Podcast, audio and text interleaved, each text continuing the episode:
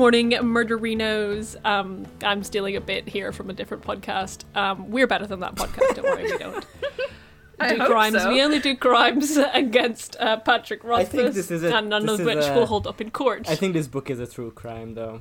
Yeah, yeah, this book is the truest crime of all. Welcome to Kvothe Killer Chronicles. I am your host, Sarah, and I'm I've never done a crime. I, I'm, I'm your host Janos, and I want to fucking die after reading this. Uh, I'm Summer, and I have I've done a few crimes, but just small ones. Uh, I'm your host, Robin, and um, all of the crimes that I've ever committed, I want you to know that while I was doing them, my breasts were incredible. My breasts were huge, um, and they were enormous, and everyone was going like, "Wow, big breasts you have there." I love that. And yeah, I'm uh, Daniel, and I, I mean, my thing was already stolen. So. I Was it the breast? The breast. Yeah, yeah, yeah, I, I mean, I thought that I thought that went without saying, but yeah. yes, the crime was the theft of a bit. Um, all right, today we read like I don't know, fucking two hundred of some of the most boring pages I think any of us have ever read in our lives. Would that be a fair estimation? Yeah. Hmm. Yeah. I'm trying to think if there's anything, but I can't come. This was so fucking bad. like, I enjoyed like uh, two chapters of it. Yeah, I think I the start of this, I mean, I'm not going to say that I enjoyed it, but I think the first half of the section that we read, I thought moved pretty well. Um, I thought there was like a plot to it, and then that little plot ended, and then it just ground to this like shuddering halt. No, real, real- I've just been reading. I, mean, I, I, I did not read by this book. I think I said last time. So I'm just using some weird edition. What chapter are we actually talking to? Just so. I- We No, I put us up to the like another interlude, which is interlude.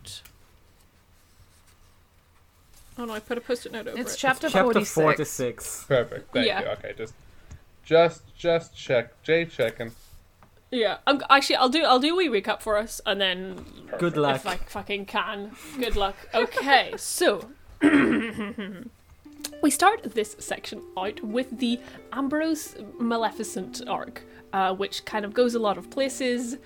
And hap- a lot of stuff happens, but it never actually ends up anywhere. It, it ends with like a fun heist and some hijinks and stuff, whatever.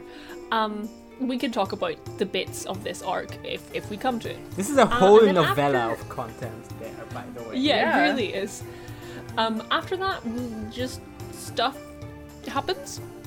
Um, chapter by chapter, the plot comes back when this like convenient farm girl from last book shows up and gives him a bunch of information about the Blue Man Group and the Amyr, Amyr, Amyr, whatever they're called. And then there's a bunch of just like bitty bits that have bits about cultures and ideology. And then Kvothe gets arrested and skips over the whole bit. And that's it. Blah blah. Yeah, That's pretty much it. yep. Um, It Doesn't he invent something too? He invents he- something. yeah. Yeah. He gets like assigned like the artificer guy is like, "Will you please do like a master's project for fuck's sake?" Yeah. Yeah. yeah. Uh, and he does. Okay, I just want to yeah, want to make sure we're ending there because that's cause that's my that's my pat on the back. I uh, I remember very clearly from my first reading, uh, and I still like it. I don't know why. I just I like this little like, let me show you my thing, and he's like, oh wow, let me ask you a question. Got you, kid. Anyway, it's like this like back and forth on I made a thing. Uh, so Yeah, I think my pat on the back is the little heist they do for the end of the Ambrose Maleficence arc. Yeah. Maleficence. I, I like saying Maleficent, um, so I'm gonna say that.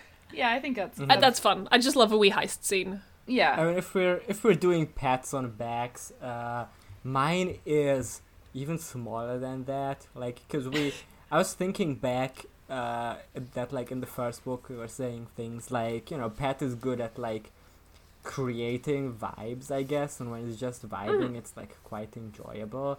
I was Mhm. thinking at the at the reading of this book, I think there are like barely any vibes detectable. Like most of the vibes are just absent. Like there's just no vibes. It's not even bad vibes mostly. It's almost nothing. But there was like one chapter for me where the vibes worked for me, and it was when they were all getting drunk on the bridge and they were like finally talking about like. I, I think it captured the vibe of like you know you're drunk with your pals and talk about your secret crush that everyone knows you have, right? Yeah. Mm-hmm. It immediately There's- ruined that by then following up with like an incredibly boring story that Kvothe Yeah. tells. But that one chapter, I liked that. Um, that Yeah. was chapter all this knowing. Summer, what which, is? Like, there's the same.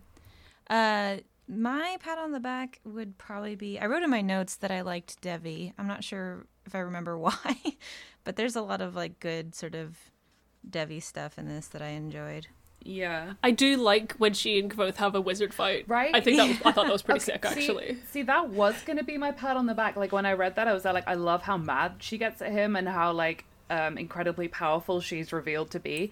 And then I took it off my pat on the back because there are no consequences and um, everything is resolved like within the section that we read.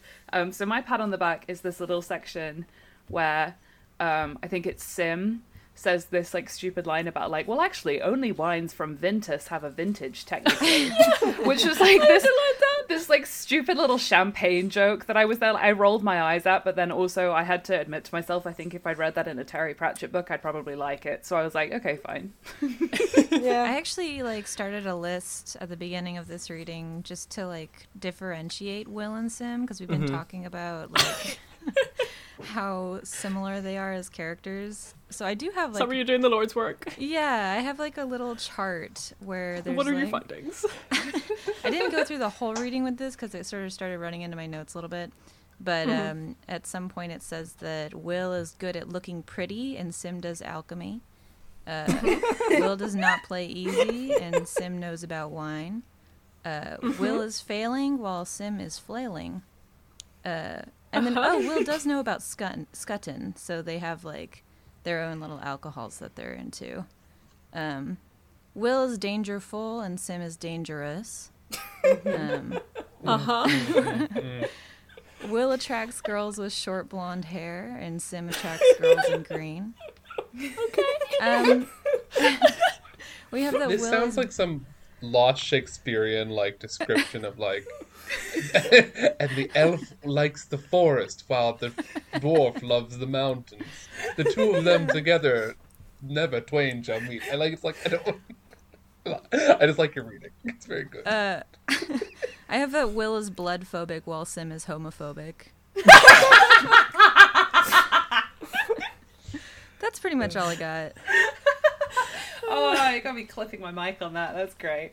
Yeah, I think uh, I have a lot We- to say about the gay panic in this to. section. Oh, Oh my God. fucking fantastic stuff. We do Is need to the, take back um, like everything we said about Will and Sim being like the same guy, because very clearly, like from from like Summer's like breakdown, I I think we're just Completely different. We're just not smart enough to get uh, to get the subtle nuances of Will and Sim. No, but like there there was I think for me my perception of that was that he tries to do some stuff with Sim, like he tries to give Yeah. Sim character, and I- Will just completely falls off. The like I. I cannot tell you a single thing about Will, mainly because has- it focuses more on Sim, I guess. Well, Yeah. you, c- I can tell you that he has feminine handwriting and is foreign. Okay, but that's not a that's not a character. Like that's not a that's not anything. Yeah, I, I do feel like I, I got to know Sim a little bit more in this arc. Like he does, he's got a thing going on with Fela. He does poetry. He does alchemy. Yep. He. That's it. it, it and we're like what 200 pages into book two, in which the first book he also features heavily. Uh-huh, uh-huh. Yeah. Oh, oh no! I forgot one. He does have uh, generational trauma to do with I don't know privilege and prejudice or something. Oh sure, I mean who amongst us? I I noted that Sim is like a poet, and earlier in the book they like talk about how in the future they call Kvothe the poet killer. So I'm wondering if that. No! Hmm. Uh, you've connected the dots. Oh, he's gonna kill. Hmm, interesting. Curious. Sim Sim's gonna write a homophobic poem, and and Kvothe is gonna say that's homophobic, and then he's gonna kill him, and then that's uh, that's how We're all gonna shake. applaud. We're gonna The applaud. The book's gonna be good finally. Big Yeah. pizza party. This is Yeah. an Um, done right. Daniel, since you have to uh, head off early today, is there anything you want to like make sure we get? No, I really, I don't, I like, I don't have anything to say. And the, 'cause the thing is, right, there's, I guess there's two things, but like nothing content based. One is like, I really, really forgot how long we stay in the university in this book. Like in Mm-hmm. my mind, this is the book where it's like, oh, Kvothe leaves the university and starts doing some travel things. Like that's like in my mind what this one was, and I'm like, we're Yeah. really far into it. Um, and then also just like how there's still no characters really. Like there's just like I don't I don't understand how like it's actually kind of incredible how long somebody can be on a page and there just still be nothing. So I mean like yeah, we went over Will and Sim, but like I still like even like Devi is powerful. We get this sort of like the the the the you know there's a reason that she's the the lone shark of the town and you know can kind of enforce that uh, but like she's still just like this again a character you just go to in the room and you see her and there's new dialogue options after you hit certain checkpoints and like i don't know it's just uh, yeah so i don't have anything else to say just like while i was reading this i'm just like wow i have never read so much that's not substantiated anything and it's like and, and like Hmm. i'm not trying to say this in a mean way like i'm legitimately at this point i almost want to reread what i read like more like put my like phd you know student hat on for a moment and go like what the fuck is happening like literally how can words mean nothing um, so that's, Yeah. that, that's it. I, yeah, I have nothing. I'm, I'll, I'll riff with you all in, with certain sections, but there's no other part. I, I like the I like the arrow catch. I, I said that early on. I actually do really think that's a, a fun Yeah, I- thing.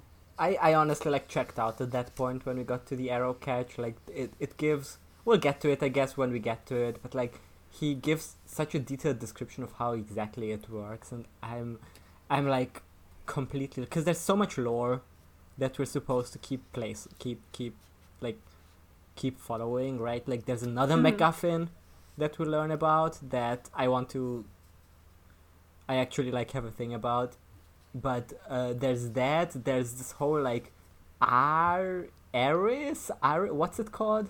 The things that are related to the Chandrian. The Oh, Amyr. Amyr. The Amyr. There's the whole like Amyr lore that we're supposed to like keep track of. Like there's just like so Mhm. much, so much stuff that I don't like. Patrick doesn't really make us care about. Like Yeah. it's Janusz, when is this around the time you checked out of the Oh, book yeah. the first time? oh yeah. I When got was that? before the before the heist even happened. Like it Mhm, was mhm. around page 230 which um that was right before like right as the malfeasance stuff starts happening Mhm. basically. Uh Mhm. this whole Malfeasant this whole Ambrose plot makes me so fucking mad.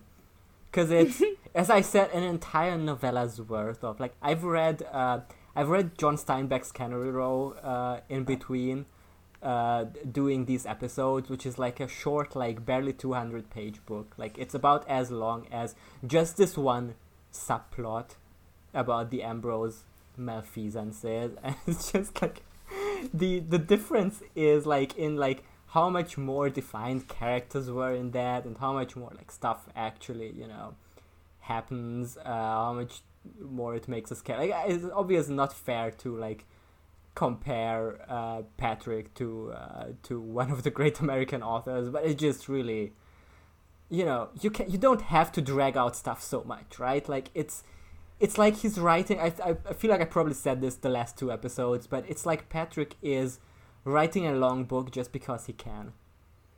Yeah, I mean, Mhm. does it? I mean, does it feel like? Again, I'm still just trying to figure it out for myself.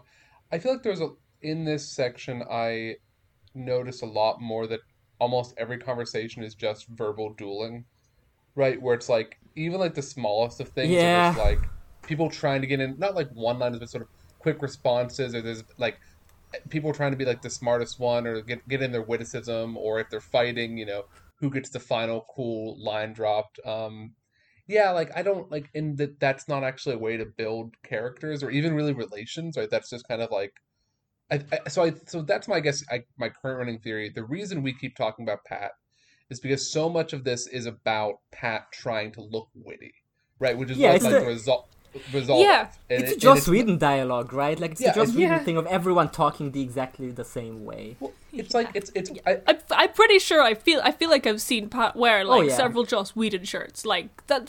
We've talked about Yeah, this before. Yeah, exactly. But but I think it's one of those things where it's like it, it, it this is this is common in a lot of stuff. I mean, when you watch Shakespeare, I like there are parts where you could tell Shakespeare is like writing and riffing to like the character's not speaking anymore. This is just like the cool, good sounding poetry. Sometimes it's the form of a song and it's supposed to kind of be a performance. Sometimes it's, you know, just in the form of like you're gonna sit and be awed by like beautiful lines.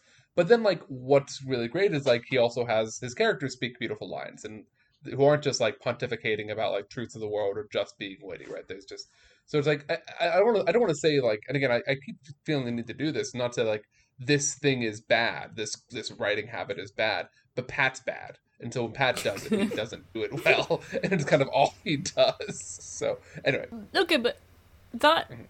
really explains why so much of this section is about picking up girls. mm, mm, yeah, yeah. And we Okay, haven't okay. even gotten to the sex stuff. Like that's what that's what makes me so anxious that this was this was to me the most unpleasant reading, not because of problematic stuff, but just like by how un- how grueling it was to get through.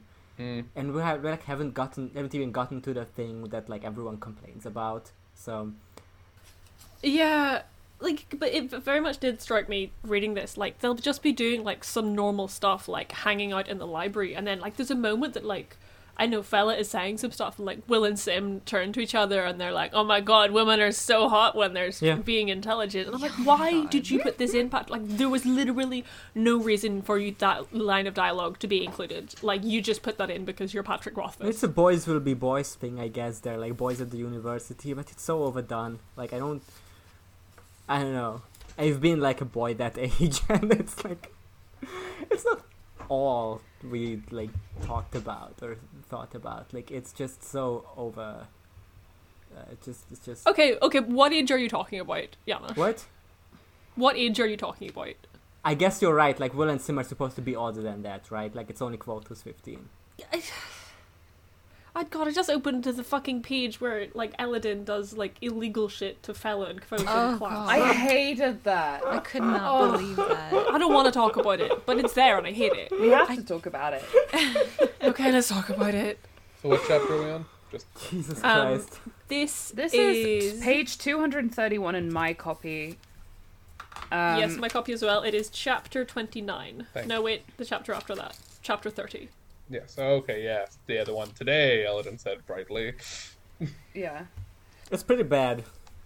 I forgot about Elodin this. is like lecturing Kvothe on how naming is important and philosophy is important, and there are like three ways of doing things, and um, he brings Fela up in front of the class and just makes this stupid fucking joke about like, but you can do things the Kvothe way, and you can grab it by the breasts, and then he like mimes while Fela is stood at the front of the class, like mimes grabbing her breasts.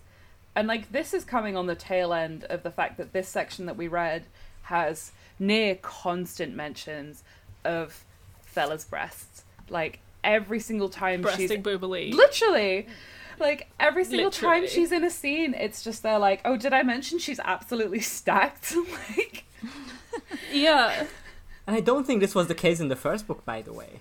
no, I. I but she was rem- sexualized, but like more in a general Yeah. way. Like Yeah, in the first book, her character her. was uh, she's uh, she's hot, but she's one of the guys. Hmm. But like just in a, but like it was more in a way of, you know, it's like Patrick went from. it's it's like he went through his own like, his own allegory of like the girl that you uh you have a crush on and you both make Star Wars jokes. Mhm. to like the fuck me red lipstick which shows up here again uh Yeah. when like when like Fela dresses Well, up like it's like his- she becomes here's- like from the she she becomes from the like she goes through the fucking uh, breakfast club like makeover scene Right. So I, I just want to read like so this is this is in a, a I think a different chapter. This is where they're like preparing to do the malfeasance heist because they're gonna get into Oh yeah.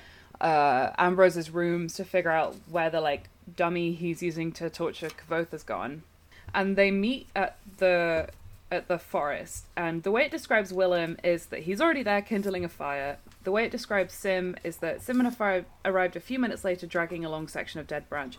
And then the way it describes Fela is her long hair was pinned up, leaving her elegant neck and shoulders bare.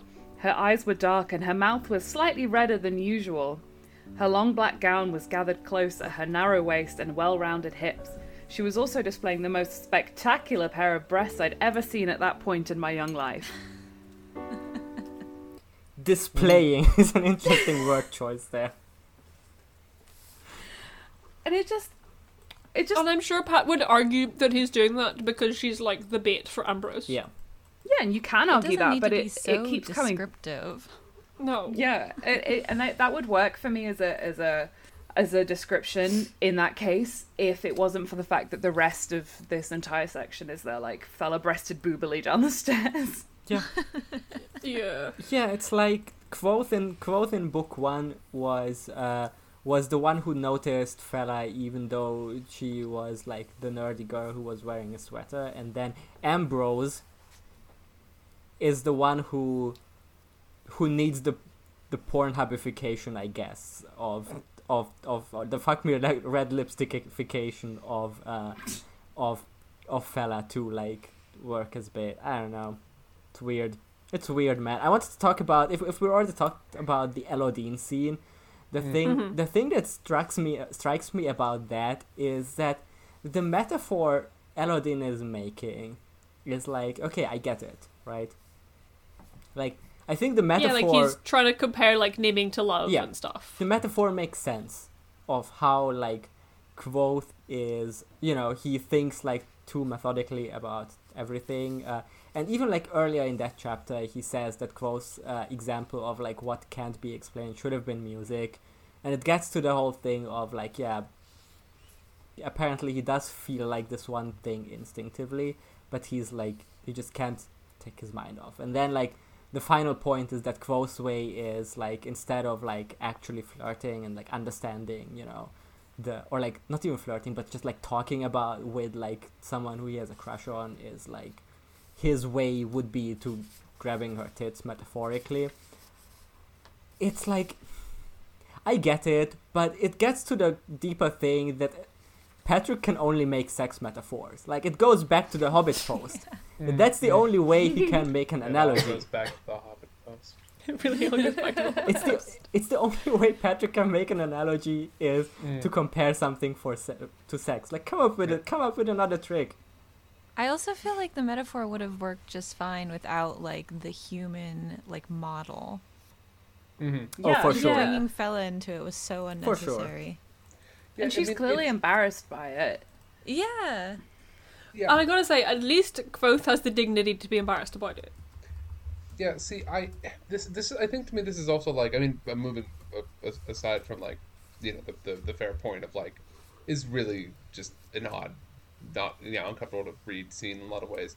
Like I, on the one hand, I like this characterization of Elodin, right? I li- like that he's not he's long ago stopped caring really what people think so long as he can get his point across, right? So he he has no problem making a student feel uncomfortable um, and, and obviously he is getting to them because like they're both blushing in the scene and the whole student body kind of moves and like okay so i kind of like that he's kind of conducting that he's really in control of the emotions in the room right now. And i and i don't mind that for like the character.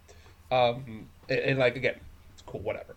What i what ruined it all for me is that it and it ends on a punchline. And ends with pat coming back in. Right? Like if it was if it was just a scene where like Elodin, you know, does this kind of thing and it's uncomfortable for them both, and it kind of just like ends there, and like, or if he says something like, "Now, you know, now, you know, Kvothe, now Re'lar Kvothe or whatever, do you understand?"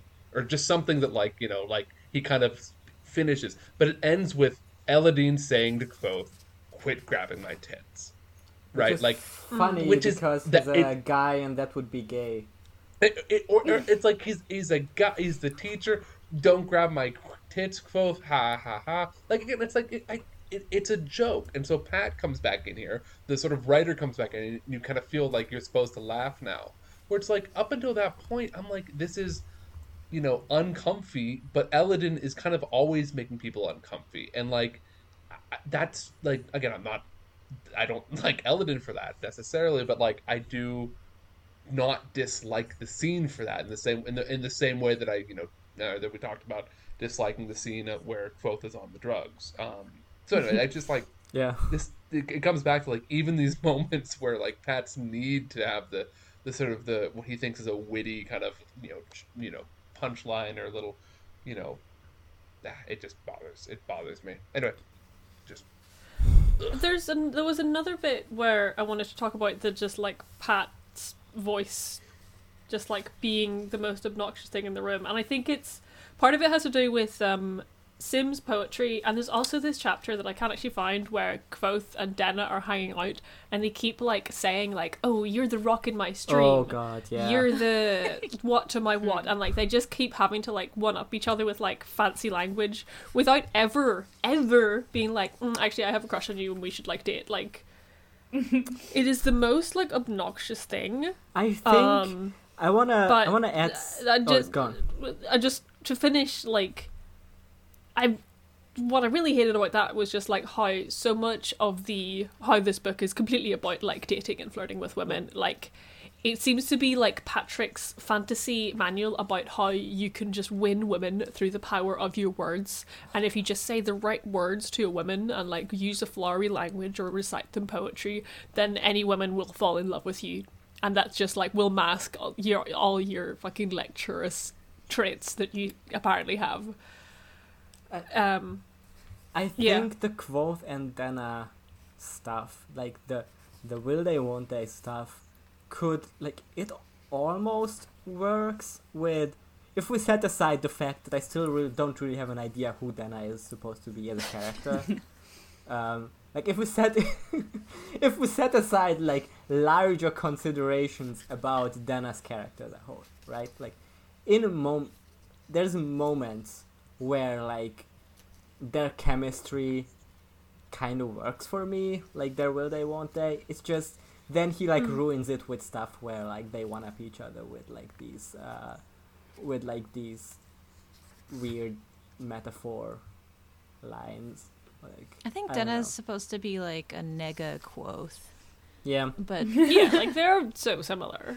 Yeah. this just reminded me of like a scene just around that where they go and pick up um Kvothe's loot and Mhm. that was maybe my other pat on the back was that Kvothe actually cried like he Yeah. could have been like yeah, heart of stone but i got through it and i didn't cry but like i did like that he was like sobbing that was good yeah. yeah. And it's like there's because again there's somewhere else where like they're talking about how Kvothe uh, rescued Fela from the fishery last book and like got loads of burns and Kvothe is like oh anyone would do that. Like there's a few chapters where like Patrick goes out of his way to just like emphasize how Kvothe is just like a natural born hero and like such a generous person. And like when Denna does the thing with the loot like that is a thing that Kvothe would do. Yeah. Yeah. Uh, absolutely. Or like whenever Denna like pretends not to know how to play cards and like beats them all at cards, like that is absolutely a thing that Kvothe would do. Um, there's just a lot that she does, and I'm like, ah, real Kvothe move there, Denna. Yeah, and they like keep missing each other like in similar ways. It's like they're both looking for each other all the time. You know, hang on a second. Patrick's just written two Kvothes here, so there's still only one character in this. It's only one character. That's right. Um, but I mean, but I, I, on that, I, I do think that's right, and I, and I kind of like that though, because it's like it does remind me that like I also don't mind, especially in fantasy, but like especially in fantasy books, where I'm kind of like here more here for for the I'm here for the beer, as it were. Um, like if Kvothe, if I didn't have to hear Kvothe's inner character, and I was like I don't know following Will around or something, and he was the protagonist, and like he just had this like friend who was kind of eccentric and was like a younger guy who like had a tragic background and just like good at a lot of stuff and kind of shows up every like like Denna, or just kind of shows up every once in a while and kind of does some cool things. Is it you know kind of a scamp but heart of gold? I didn't have to hear their internal thinking and you know monologue and things. I'd be fine with that side character, right? I'd be like absolutely okay with it. So I, I, I, I really hmm. like if we do we think that if we heard Denna's inner thoughts, we would still like her at all, or like be okay with her, or would Oh damn! or would it really? Be I don't just know like- if she has inner thoughts. Like the way like I, I, I don't think Patrick has conceptualized her character like Mm. deeply enough. Like I think there's a couple of characters that whether they're good or not is a different question, but there's a couple of characters where you can feel that Patrick has like whole reference sheets for them, like that he he's really proud of them, right? I think Devi is one of them. I think Elodin is one of them. I think Mhm. Auri is one of them. And but but that's Mhm. basically it. I don't know. Like I could, I kind of feel that for Dana. Like he has, like there's a lot of, not necessarily depth, but a lot of detail to what she does. Yeah. He just inverted the colors on his Kvothe sheet. All right. yeah. Like I'm I'm not sure. Like other than yeah, I, I, I agree that, that she is like an like a like an inverse Kvothe like that. That and that and that makes sense why you'd do the love interest like that. But beyond that, she feels very elusive as a character, which I guess she is also too quote right. Like she is supposed to be elusive, Mm. but like it's to a way where, where like if I start thinking about Dana's character, I it just confuses me. I don't know. I don't think she's like necessarily. I, I've seen some people say like I looked at Goodreads reviews and some of the negative reviews were like, I hate Dana so much. She's the worst character ever created. I'm, I don't get that. like that seems like an overreaction. So far, I, so far it doesn't seem true, but I, I it does, it it does make me scratch my head a little bit. Yeah, I, I still feel like I, I, I feel like I like Denna overall, um, because I like the the like how little I know about her and that there's this kind of it fe it feels kind of in like in I, I think in the I don't want to call Patrick mature at any moment, but like in a kind of except when he's writing teenagers being horny, then I want to really point out how mature he is.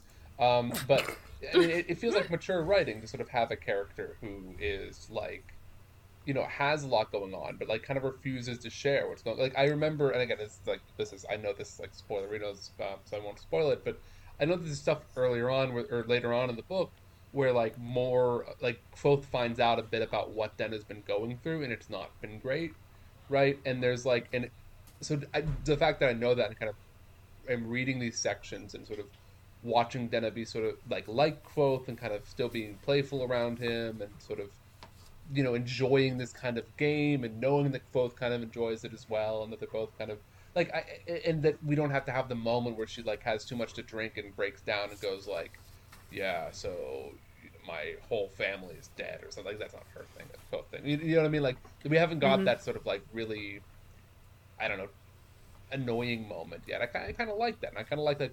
why does she keep where are these men coming from? What is she actually doing? What is she doing on the side? She's not going to university so like what does her day to day look like? Like what is how is she surviving and all that way? Like it's kind of I find that kind of nice I guess but I, I think if I knew more I would find it nice in, in, in way.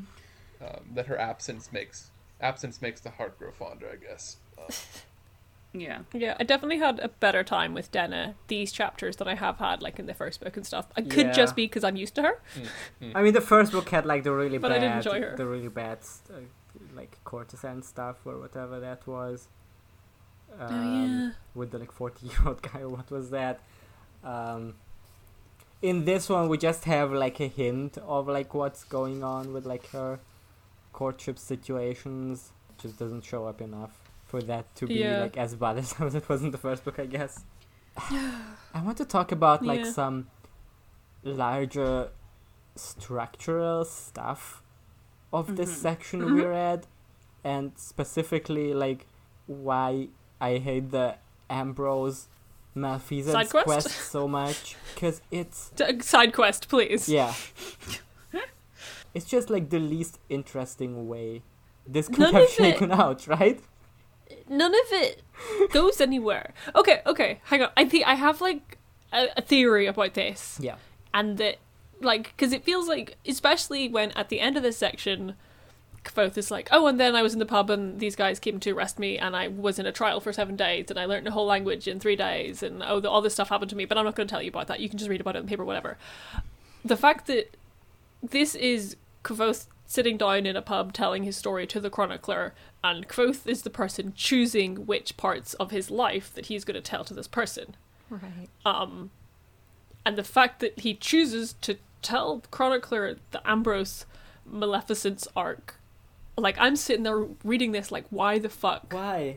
would you choose? Why have you chosen this part? Like you can Why is curate your own thing? life. Yeah, that's that's a good point. So I keep expecting it to be Pat being like, you know, it's it's never the big milestones that really shape your life. It's all the small little things like I, joining a D&D game with Roy of the show Roy, which ends you up in the Peagot Discord servers, which ends you up starting a podcast, which ends you up starting five more podcasts, which ends me up here today. It's like, yeah, you know, Patrick, you're right. Like, little things really are the things that, like, shape the course of your life. However, I am yet to see how this is affecting anything whatsoever. It does not change any s- status effects on Kvothe's life. If Fucking, anything- if I thought I thought it was going to be something about oh this is how his relationship with Devi was ended. No, Devi just fucking comes Yeah. back. Oh, is this if how anything, he- it's how it's resolved. Like with with Devi, Yay. because like they have a fight, and then she comes and helps him because she hates Ambrose as well. I have to say, like, this kind of reminded me of the way that, like, Riverdale works, where people Uh-huh. just kind of forget that they're enemies, which is kind of fun sometimes. it's just like Riverdale's a special case. Riverdale rocks. Yeah, that's In- very That's, true. that's my Riverdale rocks. man. in the like Yeah. barest bo- possible like if we break down this whole quest right like the way it goes is he breaks in to ambrose's house to steal something for dana doesn't To find specifically steal a ring back yeah. from Ambrose for Denna because it's Denna's ring. it's dana's ring. So it's all starts starts with Denna, obviously. of course. Where else? then he That falls down breaks his bones or like is hurt really badly uh, and it has to be kept secret because he would be expelled if they fo- found this out. Um, and then he starts experiencing malfeasance. And he's immediately like uh-oh i bet this is ambrose everyone's like no he wouldn't do that No, no, no. You forgot the part where he thinks it's Devi at first. no he doesn't think he yeah, I think Ambrose was his first. His guess. first He thought gets is convinced it's Devi Ambrose, by but, the others. uh, but Will and Sim are like, no, it can't be Ambrose. Who else could it be? And then he's like, well, I guess I gave Devi my blood. So there's like that whole side quest, Oh, yeah. side side quest of having to figure out who did it, and it is Ambrose. It is the most Yeah. obvious answer. It is Yeah. the main rival he has. Like he could have, you could have, Patrick could have like zagged at so many places here, but he just like Could have been Will. That It was could have- amazing. could have been Will. it could have changed like his relationship it to been any Will. of the That would have been very right? interesting.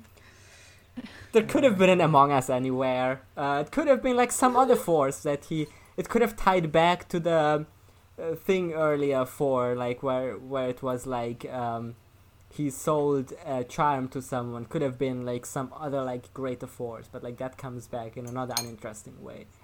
And it turned out it was just Ambrose, and then the way this is fixed is the way this imaginary problem of someone doing magic against you, right, is fixed by the way of there is a magical device that Patrick came up with that averts this magic that also Patrick came up with.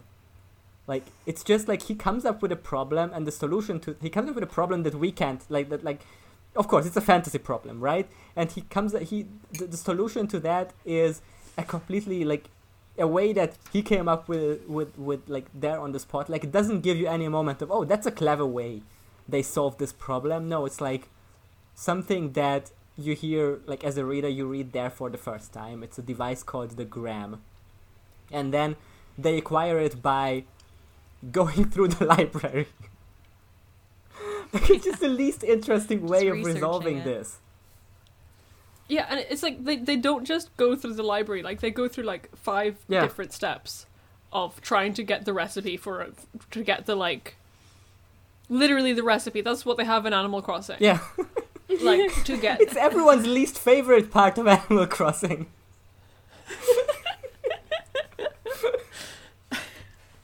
And then they just find the whole thing. Like he even says, like not just a piece, but the whole thing. yep mm-hmm. Yeah, I mean, it, you know, if I'm if I sit down to play Dragon Quest, yeah I've never played Dragon Quest. I just assumed that this is what it's like, where you have to like get the little special ring to help that villager, and then that villager is really grateful and gives you this magic item that then you can give to a different villager to get a different magic item that you need. Like ah, that's probably fetch what the game is like. Yeah. I mean, it's a fine thing to happen in your RPG or in your tabletop game, right? That Yeah, you learn ain't- about an this ain't- item that fixes it. It's just so Patrick. boring to read about. Give me anything I can get invested in, right? I'm not. Mhm. I'm not invested in how to find the recipe to an object that Well, this you just came But- up with. I mean, that's one of the like main problems with this book is that every time there is a problem or an obstacle that Kvothe has to overcome, he basically finds the solution about 50 pages later um, every single time. This is like the whole thing with Devi, Yeah. where he accuses her of being the one who's doing the malfeasance on him. She flips out and she's really upset about it, and they have like a battle. And then um, when they decide to like go fuck up Ambrose's life a little bit, she's like, "Well, I, I hate him, so I will come and help you with this." And um, I guess all is forgiven ish. Uh, this kind of leads into what I wanted to call my um, stab in the back, Uh-huh. um, Uh-huh. which is just more and more um, just Kvothe being so epic and having absolutely no trouble doing any of the magic or anything.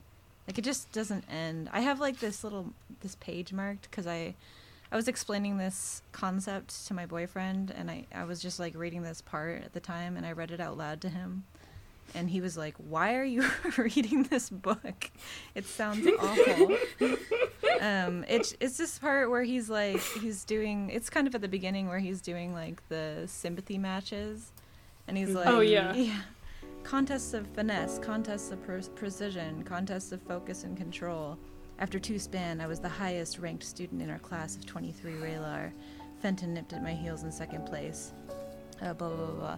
Dueling required all the subtlety and control of our previous competitions, with the added challenge of having another student actively opposing your Alar. So, despite my recent trip to the Medica for heat exhaustion, I melted a hole through a block of ice in a distant room. Despite two nights of scant sleep, I raised the temperature of a pint of mercury exactly 10 degrees. Despite my throbbing bruises and the stinging itch of my bandaged arm, I tore the King of Spades in half, while leaving the other cards in the deck untouched. All of these things I did in less than two minutes, despite the fact that Fenton set the whole of his alar to oppose me. Uh, blah, blah, blah, blah, blah. Just more of that. You know, when you read it like that, this really is some my immortal shit. It's yeah, it's really bad. It's really bad. I and his eyes change color. yeah. Yeah. Of course. I don't get why people like this. Like, because for the first book, I get it, right? Like, I don't think it's a good book, but it has like, you know, it hooks you, right? I don't get how this has like this still has almost this still has a four point seven out of five rating on Goodreads. Mhm. Uh, if you go on the Goodreads page, you find a rave review by Brandon Sanderson No. What? where he boy. talks about how how awesome this book is, how it's even better than the first one, how if you don't like the name of the wind, you're crazy. Um, Oof. he talks about how Patrick's writing is so beautiful, which is it? I mean, yeah, I, yeah, I can see that. Well, so this this is this is also this is sorry, just two quick things. One on that, I'm I feel I I just I hate it. I hate it. I hate hearing that about Brandon. Um, I'm like reminded how much like so much of my problem with a lot of fantasy authors is my same problem with a lot of young adult author fiction authors with blah blah blah. Is a lot of times these people sort of get into these genres that are mostly market driven, right? That are not like the sort of what is literary fiction, who fucking knows, but um, end up just reading work within that genre, right? So a Yeah. lot of young adult people, fiction writers will just read young adult. A lot of fantasy will just read fantasy, and they kind of like just get into this, like, oh, I don't know, this is good for the genre, or I like this for some, you know, but they've just not read a like a paragraph outside of their genre in like years. Um, Yeah. and it's just like that's that's the only thing I can figure out with Zan. with Th- this is- but- I mean, I I have listened to a lot of and watched a lot of Brandon Sanderson interviews. Part of the part of that was for dissertation stuff, but the disser- dissertation stuff was because I like Brandon Sanderson. Um, I don't respect him, but I like him, and I think he writes good books. He does. And from all those interviews, every time he is asked what his favorite book is, he always seems to say Les Miserables by Victor Hugo. Okay. So interesting. Um, which now makes me think: Are these chapters the Waterloo chapters of this ah, book? yes, yes. Mm, mm, curious. Um, I, well, I, I, if I could, You know, actually, I would rather read about the Paris sewer Yeah. system. Same, same. Um, Sarah, wait, real quick, just like because Sarah and I talked about it dissertation stuff before. Have I ever told you my like my big theory of why Brandon Sanderson is good when he shouldn't be? no, please. I would be fascinated it's, to know. it's strictly because I literally think it's because he's Mormon, and I don't mean this in a sense of like, you know, I don't know what. Really, I think What? Because he doesn't drink coffee? no, because what I think what I think ends up happening with like certain religious writers is that like or writers who are like I don't say that but like who are informed by the worldview is shaped by sort of the religion is that they can always are kind of like trying to get the sort of bigger spiritual beyond the one person's character sort of you know place in the world. And what I think that ends up leading to is like oh like you have to sort of think about larger stakes and you have to kind of decenter your protagonist and you have to sort of put people in sort of the, the larger scheme of things. And I, I legitimately think that like in a genre that is so um or not i don't say like fantasy as a genre but like in the fantasy mode um that is so often plagued by like super powerful protagonists who kind of like just control the world there is a part of that sort of like classic christian this the the individual was kind of nothing until made everything by the divine right like that does kind of short circuit that impulse again I, it sounds really like i'm like romanticizing christianity a lot here and i'm i don't No, no, don't- because that's- but, that's like, I also think that's applicable- it. Which Which Well, is not good. why- but i think that's also why Tol- the best parts of tolkien i think it's but it the has same the thing. same theme. Yeah. yeah anyway Hang on, did you say Twilight or Tolkien? tolkien I was gonna Both. say Twilight. Okay. um, the I, Tolkien. I said Twilight. I, I mean, I think Ah. that's well, because there's like the interval is nothing until made more, i.e., Bella becoming a vampire in the fourth book and suddenly becoming, um, suddenly having agency over her own. Yeah, no, it's the yeah. I mean, I won't no spoilerinos, but I mean that's, I mean that's essentially what the Mistborn trilogy. It, the very end is like almost quite literally, the sort of that Yeah. that that materializing. Um, I, I, I was thinking about Mistborn while reading this book because, like, I think Mistborn has like a lot of flaws in like it's written with the subtlety of a half break. Yeah. Like Vin is like a sort of carbon copy of a strong female character, TM TM TM, but like it's all worth it because there's a cool heist. Yeah. So that's how I kind of feel about the Ambrose arc. the, again, I, the cool heist rocks, but the second book I think of that series is so good. Of just the like, fuck, the world's broken. What do we do? And for like a third of it, they're just going between towns. Like, oh shit, this one's fucked too. And then like, they, Damn. then, uh, damn, wa- wow! Oh, oh! Imagine an author being willing to, like, I don't know, change the stakes of your whole book Yeah. and change anything at all about the situation in which your characters find themselves. Uh, before I have to go though, uh, and, and, and, and, and listeners, I yeah, sorry, I'm gonna have to go in a second here. Um, I wanted to just say like one thing about like bring back to the arrow catch scene again. I keep coming on, uh, you know, hitting on this, um, but I think it's because it's these there are two parts here that make me remember it, and it's like these moments of like this is what I mean, like what I want, and like why just having a super powerful character who's never oh, who's always good and you know always wins is not good. It's just so so in this section in section Kilvin is um, asking Kvothe sort of the final questions about the prototype. You know, like what's it for? But then he goes you know, and this is he goes and he says um, this is like near the bottom of the, the chapter forty four. Um, Kilvin let out a deep sigh, uh, or sorry, no. Um, I'm not going to play the first one. The first one's long. Anyway, Kvothe gets an illegal crossbow, and Kilvin calls him out for it. And Kvothe makes a miscalculation. He doesn't think Kilvin's going to know that this type of crossbow is illegal, but of course he does because, you know, of course he does. So he hollers at him and he goes, But okay, fine. You made this wrong. You need to stop fucking around. You need to get your priorities straight, kid. Like, if you need something like this, come to me. Don't go through illegal means. I'm just gonna take this from you. We're gonna say it's mine, and blah blah blah. Okay, so Kvothe gets a little like slap on the wrist. Cool, that's fine. You know, it's not like the big thing. But the the third thing he goes. So Kilvin goes.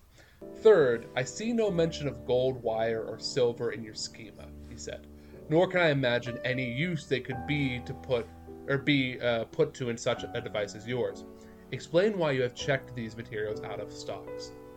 I was suddenly pointedly aware of the cool metal of my gram against the inside of my arm. Its inlay was gold, but I could hardly tell him that. I was short on money, Master Kilvin, and I needed materials I couldn't get in stocks, such as your flatbow. I nodded. Um, wrong fall is wrong. The stocks are not a moneylender's stall and should not be used as such. I am rescinding your precious metal authorization. So this moment, because before we got him banned from the library for stupid reasons, but here's this just this moment of like Kvothe fucks up. He gets called out on it.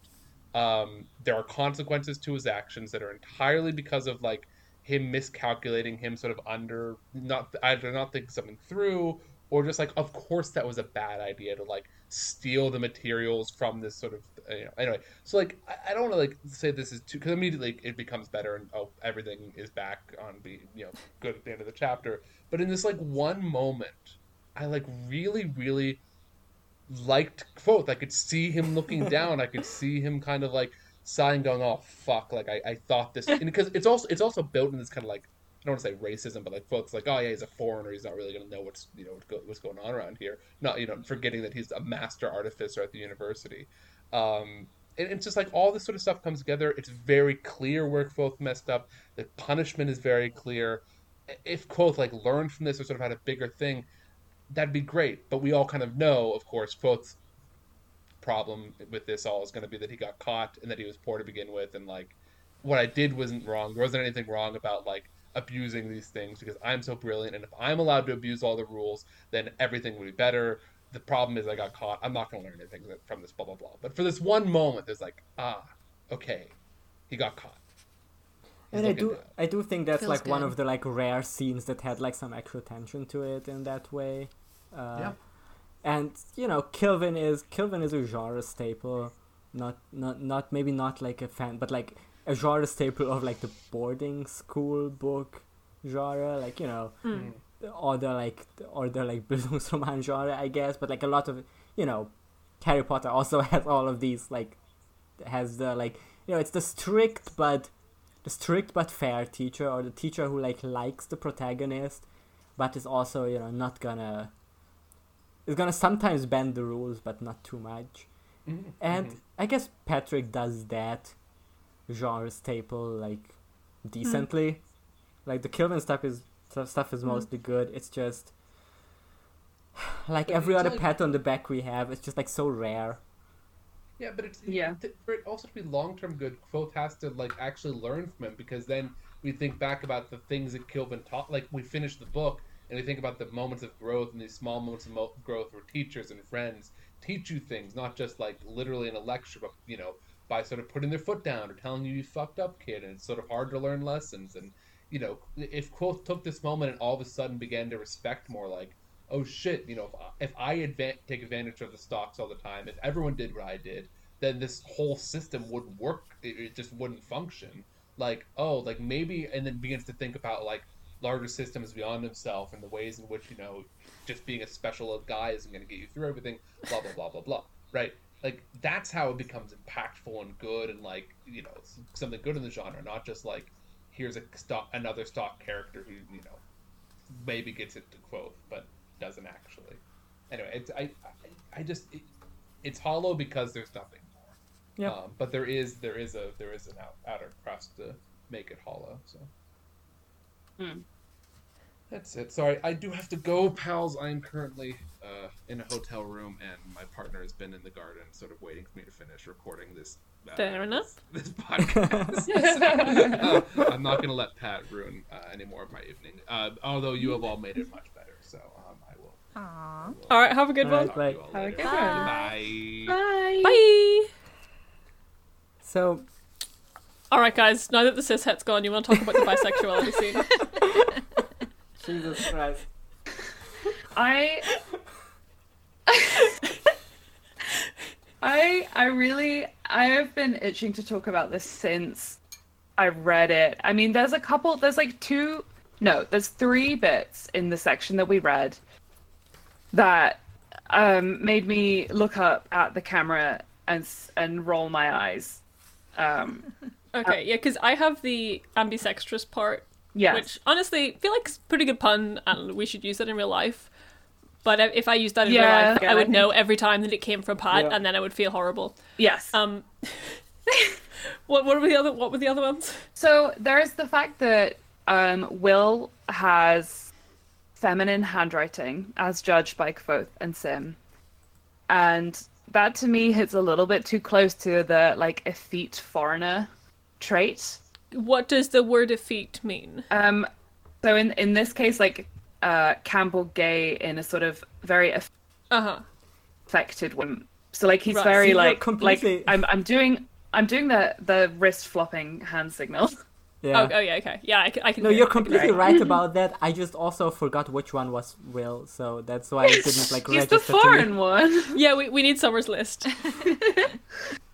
Yeah, and then there was the bit where um, they are. I think they're in the the Aeolian, and somebody I can't remember who point. I think Denna points out that there is a table sat behind them where two girls have been eyeing Will and Sim, and the guy they're sat with um, has been eyeing Kvothe, and Kvothe immediately um, has the Kill Bill sirens like going off in his head. Damn. I must. Missed. I missed that bit completely. Because it's in the it's in the like same chapter as the whole like ambisextrous bit. Oh right. Okay. Um, but then they have the whole conversation about, oh yeah, Deoch is um, he owns this place with his his uh with the other guy who owns the Aeolian. I can't remember his name at the moment. Um, Yeah. The the bit um I just want to read the part out cuz this part uh, like so yeah, it's like blah, blah, blah. what? Simon said, "Well, Deoch isn't sly. Dana blinked at him. He and Stanchion own the Aeolian together, she said. Didn't you know that? They own the place, Sim said. They're not, you know, together. Dana laughed. Of course they are. But but but Deoch is up to his neck in women, Simon prost- protested. He he can't. Dana looked at him as if he were simple, then to Will and myself. The two of you knew, didn't you? Wilem shrugged. I hadn't any knowledge of it, but a small wonder he is a Basha. He is attractive enough. Will hesitated, frowned. Basha, what is word for that here? A man who is intimate with both women and men? Lucky? Dennis suggested. Tired? Ambidextrous? Ambisextrous, I corrected. That won't do, Denna chided me. If we don't have impressive sounding names for things, no one will take us seriously. That's kind of the end of the bit. Yep. How's that not impressive? That's a that's a It's a pretty impressive word. It's pretty good word, yeah. Like, uh, impressive. I'm so sounding. embarrassed by. I'm so like personally embarrassed by the like. Oh, he's attractive enough to be a bisexual. I'm That's like looking. bullshit. I'm looking away from the book. Like, ah.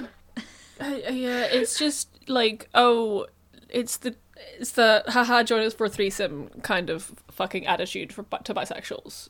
I like how um, Simon gets the same like uh, vibe, or he like has the same reaction that Kvothe had when uh, Devi mentioned something similar, just blinking and Duh. staring blankly. Yeah, he just like yeah. cannot comprehend this. yeah. But this feels like to me, this this whole this this paragraph or like this this little section, this feels like Patrick in. Which year did this come out? Like 2010, 2012. Yeah, so this was like yeah. the way you would earn walk points in 2011, And he did. and he did. He did. I remember has- them giving them out to him. Because he does have, he does have that like you know McElroy brothers, um, the the like what's the word for it? The like the the cishets who are you know one of the good ones. Crowd, Mm. you know, it has the Yeah. Yeah. which is always a bit sus, but whatever. But like it's it feels like him being like, hey, I am I am giving you a wink and a nudge to the readers that yes, gay people do exist in my fantasy world. Isn't that cool of me? And Dana is Um, cool with them, unlike these uneducated boys. Yeah. I rem- again, I remember, you know, I gave him work points for this in like Yeah. 2014. Um, I took them out of my purse and I handed them over, um, without sort of really thinking about it. Yeah, now you regret it because you're out of work points. Yeah, I want my I want my money. I want my work points back, Patrick. Please, can I get a refund? no, damn it. And non-fungible work points. I'm so sorry. not so fungible work points. NSFW. Um, fuck. I'm- What was I gonna say? I've forgotten. Um, Um, his his woke points receded in this book because so this is the this is the bit that I hated.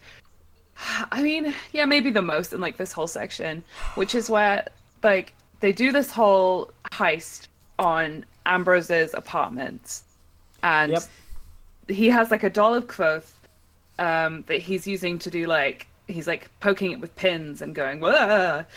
and it's it's causing him pain and they have to basically find so they decide to set a fire because it's like the easiest way of concealing what they've done and during the fire um, we only find out this afterwards when will and sim both gleefully share that i can't remember which yeah will wrote which now doesn't fit with the characterization characterization because sim is the poet but will wrote um, a couple lines of poetry to Master Hemme for him, and Sim, while he was pretending to put out the fire while squashing the dummy in the flames outside the window, scattered some scraps of women's underwear um, in the rest Oh, of yeah. Ambrose's things.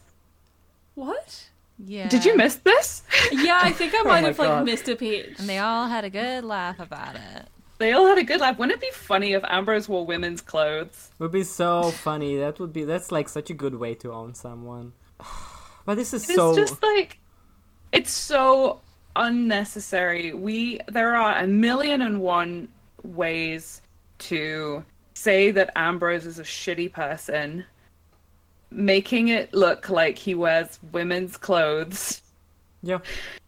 is is just it's not one of them and it comes off as so like our worldy for, for lack of a better phrase Yeah. that Yeah. it took me completely out of the story Yeah, absolutely. And it's just it's just it's just so it's so 2000 It's juvenile. just so 2011 too. Like it like Yeah. really dates dates itself as this like d- Joss Whedon at the height of his powers era of wokeness of like of like male feminist, you know, cishet ally wokeness where it's like, you know, you have you can if you have a nudge earlier in the book where you acknowledge that gay people exist and you're actually cool with them, that means it's perfectly fine to like have a funny like men wearing women's clothes bit.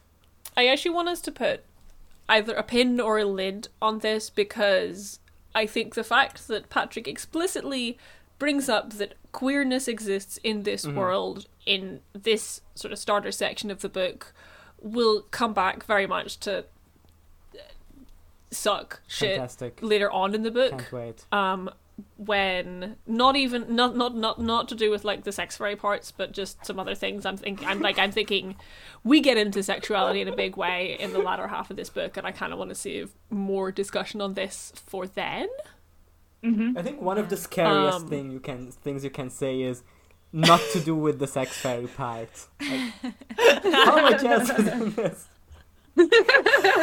oh, the sex fairy isn't even the worst part of this book to me Great. No, it may be to most people but it's not to me I just remember it being kind of boring, but I can't wait to reread it. I, I do you know what I remember there being a lot of like fun like ooh wibbly wobbly timey wimey laws of space and time fuckery in the sex fairy part because they're in the Fey realm and I remember having a lot of fun like just being in the Fey realm oh oh and also they were having a bunch of sex that's all I remember yeah. so actually it might be fine Maybe it's gonna maybe it's gonna be good. Maybe it's gonna rock. Maybe I'm not. we're I'm taking not back everything we said uh, about Patrick. Like from I can't even pretend this is a bit. Like Pa- Patrick writing about sex must be so uncomfortable. Like okay but I also there's a part there's a note I have in this book which is just like Patrick why don't you just write like steamy erotic fantasy sex novels like I think he would be better at Yeah, that That's what he wants. it just feels like what he wants to write. Like just just do just write You know what? Patrick. This is how I feel about another author, James Herbert, who's a horror writer, and he wrote um, the Rats series. And I've read like a few of his his books, and they're like pretty mediocre as horror novels go. But in every single one of his books, without fail, there is a really explicit and and I would actually say quite well written sequence and they're like James you don't have to write about mutant rats you can just write an erotic novel if you want it's okay by me Yeah. like it's okay I forgive you Yeah, I mean, uh, here's the thing: if Patrick would have just like written erotic fiction, we wouldn't do this podcast. None of us would have found. Is that his is that good? You know, I'm I'm time glad we're doing this podcast. I'm having a lot of fun with it. Yeah, I was Uh, having a lot of fun. But also, I had to read like some really grueling 200 and something something pages today, and we're like not even a third into the, maybe approximately a third into the book. So, mm-hmm. Yeah. uh, Um, do we have anything to say about the like the latter half chapters that are just like bits of? we have to talk I know I'm talking about a different country. so what I love the how fuck we've is just completely skipped like talking about the the giant lore chapter, the story. Yeah, I was gonna I was gonna bring that up, but I don't know what Yeah. it is. So if anyone But, can like, explain what this lore lore do we to get me, in it? Like, I- as as in the lore about the Amyr, or the lore about the story that. Quest oh, we got to talk about the story because here's the thing: the Ambrose quest is done. It's Mhm. over. Uh, we got he got owned by uh, being accused of wearing women's clothes, uh, and it's a huge happy Uh-huh, uh-huh, ending. Uh, you know, it's the friends we made along the way. They all united by their common hatred of Ambrose. Uh, Sim and Fela might be getting together, uh, and it's this whole this whole bit is like you know as you said earlier, Sarah. Like maybe the point is making by like making the Ambrose quest so uninteresting is that maybe sometimes uh, the you know the most suspicious guy is the guy who did it and because that's how it goes in real life it's not like in stories. And to demonstrate that Kvothe when he and will and sim get drunk uh, they bring up his Edema Ruh heritage and they make him tell the most boring story you've ever heard. I They mean, make the thing is, they, they ask can you do the like stereotype story for us please? Yeah, like, and th- this story, you know, it's just like a, an old beggar goes and talks to like several different culturally distinct groups of people from different places, and the only people who are nice to the, him are the Edema Ruh. Um, and then at the end, Will and Sim are like, "That was a shit story." yeah And both are like, well, it's not like a story that we Edema Ruh usually tell other people. We just tell it to ourselves to make We ourselves feel this culturally shit. superior to other groups. yeah. but it has this Well, actually, you guys aren't just you guys aren't intelligent enough to get this story. This was the section that I found hardest to get through. Like even though the, the chapter is only like four or five pages, the way it's written is like it is written in this like old timey story way, but it lacks all the it's Patrick has this thing that that writers sometimes have when they have a story in within their story. Uh, where they like attempt to do a different thing, like attempt to write in a different style, but but he doesn't get what makes folk stories like enduring like which would be that it has like simple to follow interesting things happening it's just a story mm-hmm. about a guy like eating with other people and then he has a name and he's just an old man I mean, this feels like a symptom of Patrick's. It, it feels like Patrick is like twirling his beard and mustache at at Yeah. us, and being like, "Oh, but stories don't always like real life isn't like stories. Stories don't always go the way you would expect." Like it feels like he's trying to say stuff about stories by like on purpose not doing the stuff that makes a story good, which then makes the story not good. mm-hmm yep And like it feels like he's doing that with the entirety of these books by again not fo- focusing on the exciting like pizzazzy stuff of Kvothe's life, but instead doing the like the the real friends or the friends we made while breaking into our enemies' dorm rooms along the way type stuff, yeah which is just not good to read. My ADHD brain was uh, trying to get through this chapter, but like it was Yeah. just fuzz, just fuzz. I absorbed Yeah. nothing. Yeah, I, I got to this bit and I was like outside, like sunbathing, and I like put it down and like audibly groaned because I was just Yeah, I, I was reading this book like I, like I got down like several times in in the course of of trying to read this scene just because I was like, what are you telling me? And I learnt from the last book where the last book had the story about like the the like the gods and how the Yeah. gods got all their stuff and I wrote it all down because I was like, okay, this is going to be important for later, and it never was. was so I never was like, well, I'm not going to write any of this shit down. Like, I felt exactly the Yeah. same way. Like I rem- I I I was reading this like late at night yesterday because I was like, oh shit, we're recording tomorrow, and I haven't made as much progress as I was hoping to because it's really boring. Uh, so I was like Mhm. reading until like after midnight. Then I got to this chapter and I saw that this is go- the next chapter is gonna be Kvothe telling a story, and I was like, okay, so it's a good point to stop for me now because I I won't be able to absorb any of this. And I remembered I remembered the the story we had in the last book that I also didn't absorb any of that. Uh, so I was already like, you know, not confident in Patrick's ability to tell a story within a story. I mean, what I think part of the point of this story here and then some of the chapters surrounding it because they start talking about like cultures in places other than where they wherever the fuck they Yeah. are. Right. This the, the, building. reading through these last wee chapters was the first time I actually bothered flipping through to the map at the front and be like, all right, Me what are these countries called? Finally. um because they were talking about like the Adem, they were talking about Vintas, they were talking about some other stuff.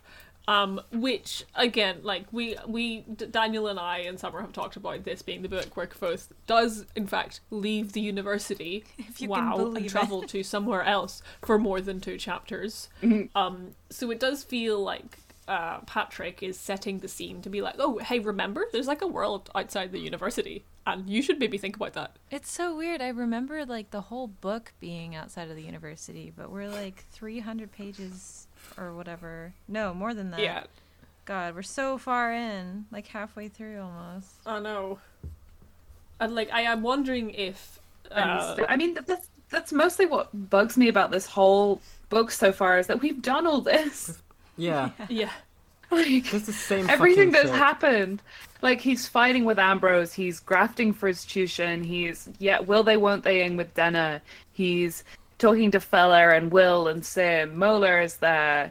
He's getting in trouble with his teachers. I, I, like I know. So And then they said Mulder is there, and I was like, wait, a fun little uh, X Files one. but like I'm there's so even the bit Ambrose. like I that's those were the bits that I even liked a little bit more because he's really easy. He's like a really easy villain to dislike. yeah. Um, but there's like even the beginning of this section where Fela meets the boys at the Aeolian and is there like, "Can you explain magic to me?" And then they do, and she's like, "But isn't that hard? this is too difficult for my woman brain to understand." And I'm just feel like Fela has, uh, sorry, Denna has been shown to be so casing her lip and being like, "Oh, but that sounds difficult." And they, they like explain sympathy again as if we didn't read the first Yeah, book. it's the God, explaining they the took rule so of, rules of long. Quidditch, Quidditch every book of this book. yeah, yeah. I did. There was one interesting part in there though, where Denna mentions that she like knows someone with like Death Note powers. Oh, Who just, yeah, that was kind of cool. stuff. Yeah, I, I, I like did read that and I did like a big eyes emoji because I was like, oh my god, like there's a hint that like Denna has like seen some shit in the way that Kvothe has seen some shit, and again, D- Denna back again at Denna being like the mirror verse neg- mirror, mirror verse Kvothe. Um, uh, I did eyes emoji, and then you know, it might come up again. I don't know. I can't remember it ever coming up again. I don't remember it either. Yeah, I don't know. Wh- Whenever Doors of Stone comes out, we'll find out. I'm on the edge of my seat, truly. Yeah. Yeah. Um, I don't want to end this podcast without at least mentioning Puppet. Yes. Puppet. I have nothing to say about Puppet. I I I thought Puppet was great. Um, he was there for like one chapter. Um, Patrick introduces like this really cool character who lives in the library and makes puppets. Um, he he does describe him as having shelves full of figurines, which made me picture a lot of Hatsune Miku's, which really improved the chapter for me. You were just like Um, pointing at the book and going, "Me too." Yeah, yeah, yeah. Um, and then he, after introducing this really cool character who's just like a weird guy that lives in the library, he then has Kvothe go on kind of like a long ramble about like, oh, some minds take to arcanum training easily, some just crack and go a little weird. Like, come on, Patrick, can you not just let him be just a guy with autism? Why do you have to just like make it explain it as like, oh, this is like magic fucks you? Like, no, like he just has a special interest. Calm the fuck And down. we cannot we cannot overstate enough how much Kvothe sucks to read. Yeah, Like even Like Like, just something. sometimes- One of his friends turns to the reader and says, "You're so special." like sometimes it feels as if Patrick is very self-aware about how Kvothe is, especially whenever he meets Puppet, because Puppet has a thing where he just like notices the mannerisms of everyone around him because he's like a puppeteer. It's just like in becoming John Malkovich. Mm-hmm. Um, sorry, I just had a weird flashback becoming to that John movie. Malkovich, yeah. Um, so now I'm imagining Puppet played by John Malkovich. Um, Good. I'd like that. I, anyway, I mean, if we'd have to watch uh, Name of the Wind adaptation, like in someday, you, know, you might as well have John Malkovich in it. Yeah, yeah, he can play. Yeah, yeah. Um, but your puppet like notices a bunch of stuff about Kvothe, about how he's just like, and like you know is calling him out on stuff.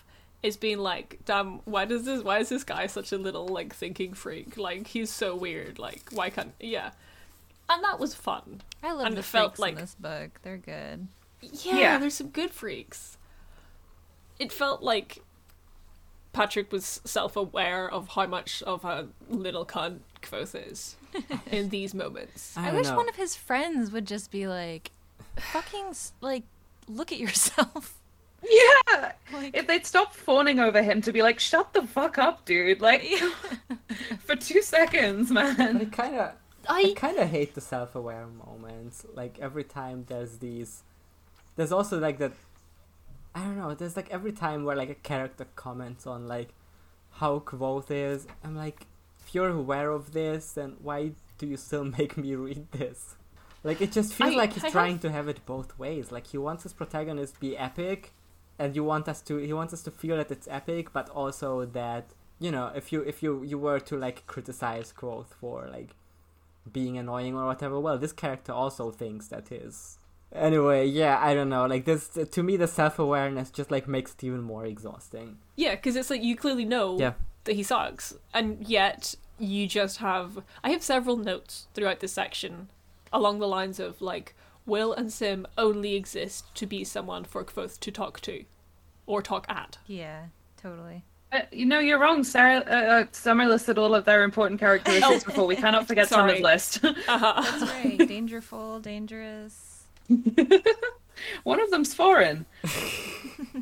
yeah. One of them likes. Do we want to talk about the poetry stuff? Like, I don't know if there's anything What is there to to say about it? it, but it's like I think it's supposed. Breasted Breasted boobily. boobily. Yeah. It's supposed to. It feels like it's uh, it's supposed to be like another one of those bits where like he's trying to show Kvothe being owned. Like he's always like poetry sucks, but then you know Sim comes up with these poems that I think we're supposed to think are cool, or at least Fela is. Can we read some? Do we have any on hand? There's one on page 261, which is in chapter. Damn, this is a long chapter. 33. 33. You want to read it? I can read it, okay. It's the one with the Caesura in it. First came our Fela, fiery eyes flashing. Crossing the cobbles, strength in her stride, came she to Ambrose, all ashes around him. Grim was his gazing, fearsome his frown. Still Fela feared not. Brave, brave was her, but Simmon came to an abrupt stop before sta saying the word bosom and blushed as red as a beet. Yeah, there we go.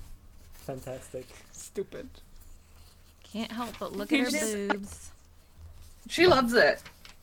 Yeah, that's the thing that bothers me about all the like weird attention that the girls get is like they just fucking eat it up. They love it so much. There's like an earlier scene where Mola, the like medic, says something kind of Yeah. harshly to either either Kvothe or Sim, and then they like chastise her for it, and she's there like, "Okay, I'm sorry," and Sim is there like, "If you, I'll forgive you. Yeah. It's fine." And I'm like, "You don't have to say yes. What the fuck?" That scene was so painful to read. Yeah, I found the other. I found the other Sim poem. Oh, great, let's Yeah. go. Okay, Sim, more like Sim. it really is. he Um, kind of is.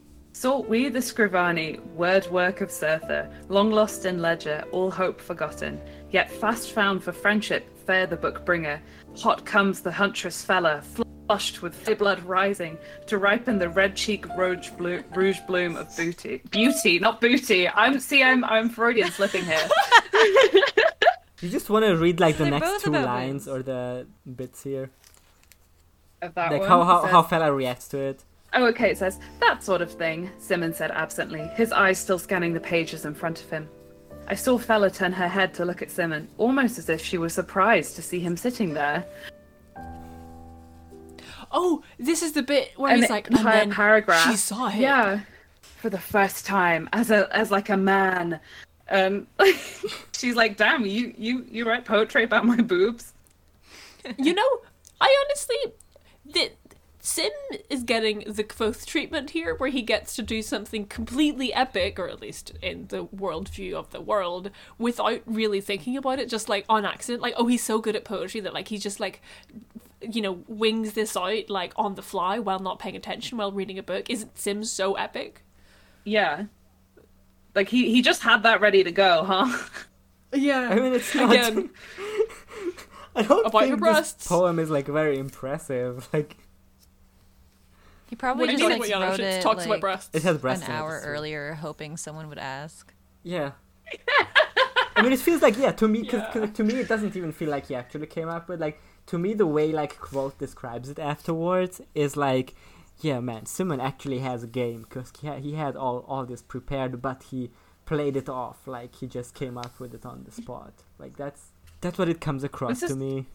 Because there's no way you just come up with a poem on the spot. I mean, he apparently can. I mean, I yeah. I don't know. This this this book is just like they all went away and read the game. they went they This is Sim's one power, Yeah. his one personality trait. I don't get why this. I mean, not to not to play the same thing that I said, like the because the last time when like Manet did his like supposedly like really impressive thing where he got like Marie around, I was like, would this work on you? But like, would um, this work on you? Absolutely not. I mean, if I mean honestly, I'd be I'd be like impressed if a guy like was able to improv poetry. But if the poet was about my right? my blushing Yeah. chest, I would I would I'd be be so uncomfortable. I would never want to be in the room with him again. yeah. Yeah. And it's not like Be like, huh? it's not like she had a crush on him like all along, but it's like I think like a, at the beginning of this chapter or so, like when they're like when they're like uh you know coming up with this idea to like spend a lot of time in the library to find the recipe to this MacGuffin. Uh, Oh Kvothe is like, yeah, Will and Sim will come along and help, and then all of us will, uh, you know, for, with with eight eyes, we can find the we fi- can find this book maybe quicker. And then Fela is like, well, Will is a scrive, but like, what can Sim do? And then Kvothe does this whole like Reddit rant about how sometimes the nice guys are the ones who are like not being noticed. You remember that part? Yeah. No. Yeah, because he's like, oh, Sim never gets any attention from women, but but actually, he's a really cool guy. Once you um look under his like spectacles. Or Once you read Summer's list. Right. Yeah. uh, once you listen to his slam poetry, I Okay, I, I, I found I found a bit. It's uh, he says uh, I can bring in Will and Sim to help. Uh, Wilem works here, Fela said, but Sim has never been a script. It's probably just get in the way. I gave her an odd look. Do you know Sim very well? Not very, she admitted. I've seen him around. You're underestimating him, I said. People do it all the time. Sim's smart. Everyone here is smart, Fela said, and Sim is nice, but. That's the problem, I said. He's nice. He's gentle, which people see as weak, and he's happy, which people see as stupid. I didn't mean it like that, Fela said. I know, I said, rubbing at my face. Um. I'm sorry, it's been a bad couple of days. I thought the university would be different than the rest of the world, but it's just like everywhere else. People cater to pompous, rude bastards like Ambrose, while the good souls like Simmon get brushed off as simpletons. Like this is Isn't just Simmon a, the son of a duke? It's- Like- Yes, he Yeah. is. yeah. That's such a good point. Oh my god. Because actually, that yeah, again, Janusz, that paragraph just like slid off me, like water off a duck's back. Like it's just like it's tech it's words and sounds from Patrick Rothfuss that some, sometimes you just gotta let them pass through you. Mm-hmm. Yeah, but I he's like didn't realize how how nice guy it was until you read it. In context, holy fuck! And Yeah. like in context, the bit where he wins all those um the duels, the these fucking Yu-Gi-Oh duels in class, like. Summer, you reading that just I was flashed back to whenever me and my flatmates got obsessed with like audiobook versions of My Immortal. Like genuinely. I don't know, like do because there is that bit where Kvothe is reading like some problematic texts and Sim is like, Why the fuck are you reading those? Those are super problematic. Yeah. Oh yeah, Kvothe he does like, another well, he actually, does like- another Reddit rant about how uh, He does a Twitter book thread about problematic authors. Okay, yeah. Oh my god, it's called cha- it's chapter 41, which is called The Greater Good. Yeah, oh, Sim recoiled from the book as if it were red hot. An original, merciful tell you, it's almost probably written on human skin. Get it away from me. And then they talk about, um, Kvothe says some stuff a few lines later. Um, Gibeah's research on the human body was the most thorough ever done. His journals are the backbone of modern physics. Um, and you know, it turns out this guy's done huge war crimes and stuff like that, and it's just like I'm reading this and I'm like, Patrick, why is now the time that you've decided to like introduce ideology to us? Right. like, what is going on here? This is, I reckon, and I think this is in real life. Patrick learned about Galen, um, and was like, "Damn, that's a cool kind of guy who did like vivisection. I guess I'll pop that in my book." Yeah, I, I, I don't know. I think he was just reading about ancient medicine and was there like, "Damn, I'll use this." I mean, like you know, I guess he does. Um, the rest of the chapter actually, this is one of our exposition chapters about the Amyr and how the Amyr were all allowed to do anything in service of the greater good. Um, so therefore, this like war criminal scientist was part of the Amyr because he was doing all these crimes in service of the greater good in medicine. And fucking okay, maybe it'll come back and be relevant. Yeah, we'll see about Um, that. we will see. I, yeah, I did find it interesting that Sim. The, the reason that Sim was extremely offended by Kvothe giving this guy any lip service at all was because, like, his ancestors were, like, from where this guy was from and probably participated in the war crimes. And I was like, oh my god, I'm, like, learning things about Sim. Mm-hmm. Great, I guess. But that's what I'm saying. Like everything's about Sim. Like this this section was like weirdly Sim focused. We're learning a lot of stuff about him. I still don't really like get a grasp of him as a character. At at the same time, it makes Wilem's existence like even more like nothing or even more like bewildering to me. I guess because like now that Sim actually gets stuff to do, who the fuck is Willem? Yeah, yeah. Like they're turning up, they're turning the slider on the brightness contrast dial, and it's really highlighting the white guy, but like the black guy is fading into the background. As far as I can remember, is, is Will he doesn't really get like much time in the spotlight either. Yeah, I don't. Rem- I don't remember like what he studies. Like if he has a special a specialty. It's looking attractive, Mhm. according to whenever they talk about Sims into alchemy and Wilem on the other hand. y- you know, maybe you know, Will Will doesn't need like a personality. He's foreign. That's his personality. That's you know? true. Yeah, That's right. fine. Yeah. He he's kind of he has effeminate handwriting and he's foreign. Um, Yeah, That's all you need that's in a character. I'm out of things to say. I'm just gonna take a real quick skim of the men stuff, which we've sort of gone through. Um, yeah. It just like it keeps ramping up. I I can't even believe I don't remember this from the first two times I read the book. It's, it's like how? How do you just keep doing it more? Oh, I really wanted to. I really wanted to mention the scene where Kvothe tells off two students in the library for talking too loud. Oh loud. my And then God, everybody claps. Oh my fucking god. Jesus Christ. And then he gets like suspended from the library. Because that, even that though he did the cool was thing and everyone loved it, but Lo- isn't Laura Yeah. a root teacher for that? I was really confused by that scene because it's like he doesn't like com- he doesn't like try and defend himself. He just kind of like nods and is like, "Okay, I've been suspended from the library."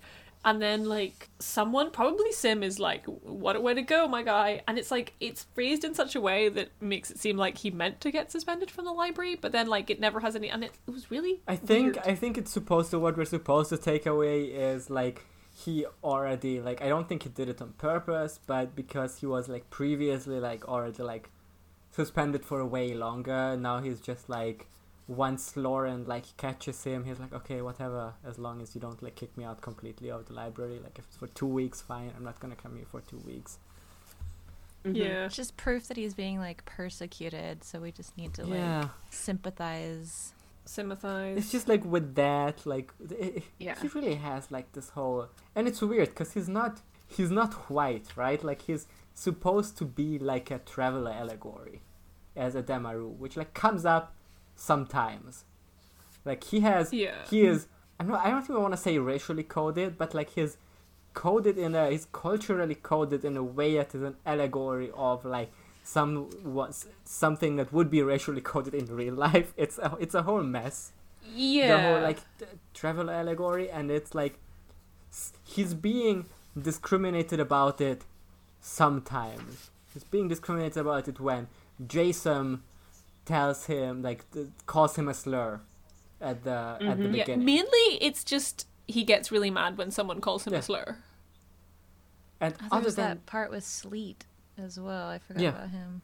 Which one, Summer? Sleet, the like, I was imagining him Oh, as like a yeah, yeah. The, human the rat. like the guy. Yeah. super cool, sort of He's like, like, that. I could get you anything. In he's like the rogue NPC. Yeah, exactly. Yeah. The crossbow guy. it just his his like raw heritage just like sometimes comes up and sometimes he's like yeah and i'm i'm Edema Ruh through and through and proud of it uh, and then like but but other than that he has at the same time has like this white guy persecution complex that like reads a lot worse today i think than it would have like read in Yeah. 2011 i guess but it's like Yeah. with I mean, it's it's Patrick saying stuff again. yeah For sure. You know. I mean, but I don't even Mhm. think Patrick is aware that he's saying this type of stuff. Like he, if you'd ask him, you know, he would be because he's a woke guy. Uh huh. Like he would say no, the like reverse racism stuff and like you know the white guy persecution complex stuff. That's bullshit. I don't stand for that. But it does still feel like he feels like it though. yeah. Yeah, which Like, yeah, is- because it's yeah. like they they very much compare Kvothe and Sim, where someone's like, "Oh, you don't talk about like your background very much," and someone's like, "Okay, but like does." Sim does like they compare like the fact that both Kvothe and Sim like keep quiet about their like parents and background, as if mm-hmm. those are the same thing, like being the son of a duke who maybe did some ancestral war crimes versus being Edema Ruh, a racially persecuted in some places group.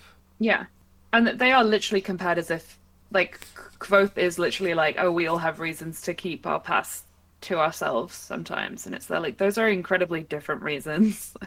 Yeah.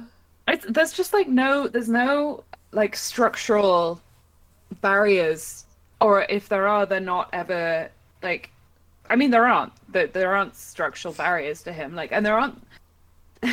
and like clearly, there is really talk about it. Like, there's, I don't know. It's just, yeah.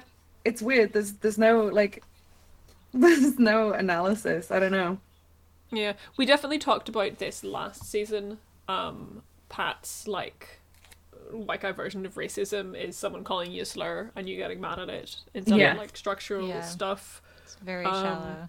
But I th- this book definitely does elaborate on like the women stuff because there's that segment where like Devi comes to like the Oh bonfire heist God. party and is like chatting with Fela and then someone is like, "Oh, do all They women do know each other?" And Devi is like, "Um, yeah, because there's like only like a hundred of us at the uni and we all sleep in the same dorm, so obviously a lot of us know Remember each other." West Elm Caleb? what? Very much so, yes. I don't remember West Elm. It was like when this one guy got cancelled over like TikTok for like having ghosted a lot of different women on Tinder, and they all like found out that it's the same guy, and then it became this whole like cultural move- movement that they finally like people like all over New York, like women all over New York, talk about like these issues of ghosting from this one guy. It got like way out of hand. Like I think they doxed him or Yeah. something. I don't know. Yeah.